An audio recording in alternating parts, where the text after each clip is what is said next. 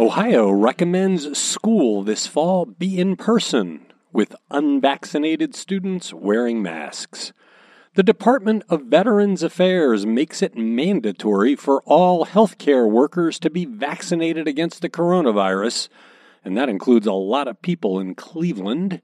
And former House Speaker Larry Householder was so bent on preserving a corrupt bailout of FirstEnergy Corporation that he had come up with a plan to subvert those seeking to let voters abolish it. It's the Wake Up Morning News Briefing from Cleveland.com and the Plain Dealer for Tuesday, July 27th.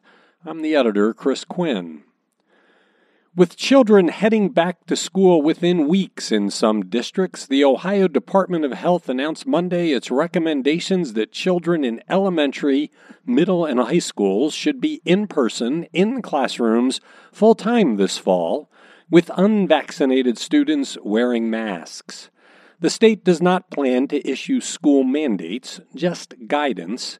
Beyond the mask recommendation, the state urges schools to regularly clean and maintain their heating, air conditioning, and ventilation systems and encourage proper hand washing with children kept three to six feet apart. The U.S. Department of Veterans Affairs will make COVID 19 vaccines mandatory for doctors and other healthcare personnel who work in Veterans Health Administration facilities visit those facilities, or provide direct care to those the VA serves. That, of course, includes the huge Louis Stokes Cleveland VA Medical Center. The VA serves 111,000 veterans across Northeast Ohio, operating in 18 locations, including 13 outpatient clinics. There are 5,497 healthcare system employees in the region. The list of affected VA healthcare workers includes dentists, podiatrists, optometrists, registered nurses, physician's assistants, expanded function dental auxiliaries, and chiropractors. The VA is taking this step to keep the veterans it serves safe. In recent weeks, the VA lost four employees to COVID 19, and none of them were vaccinated. Former Ohio House Speaker Larry Householder had a legislative Plan B ready in the event that a campaign seeking to repeal the notoriously corrupt House Bill 6 was successful at getting the nuclear bailout bill before voters for a statewide vote. He was going to declare that the $1 billion bailout was actually a $1 billion tax. That's according to court records filed last week as part of the deal FirstEnergy Corporation made with the U.S. Justice Department to avoid being criminally prosecuted.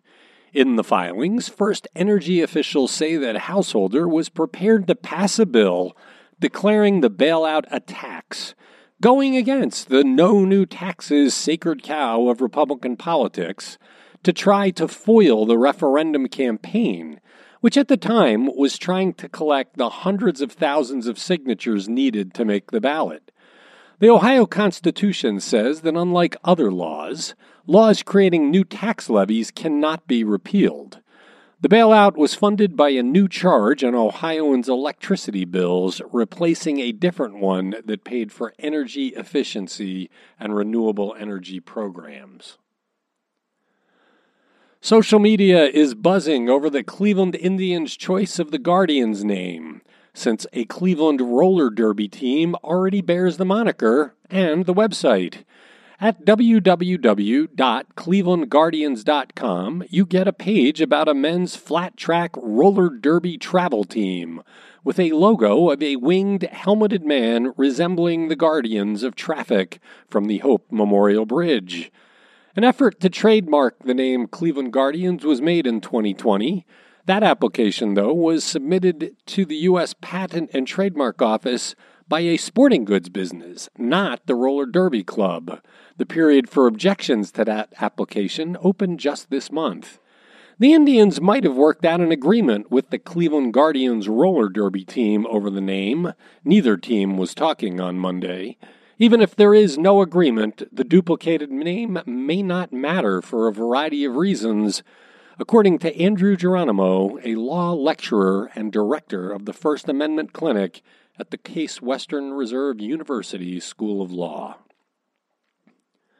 Ohio Governor Mike DeWine said Monday that he was told well before the resignation of Sam Randazzo, his pick as the state's top utilities watchdog, that Randazzo's company received a $4.3 million payment that the company later admitted was a bribe. DeWine, speaking at a news conference, said he was told in October of 2020 by his then chief of staff, Laurel Dawson, about the payment, though he later said he didn't remember the exact date.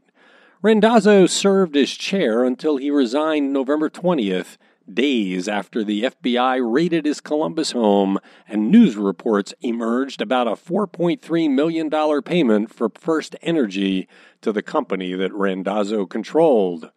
The governor emphasized that he did not know about the payment when he appointed Randazzo as the PUCO chair in February 2019, though he was warned by consumer and environmental groups about Randazzo's close ties to FirstEnergy. Thanks for listening to The Wake Up from Cleveland.com and The Plain Dealer.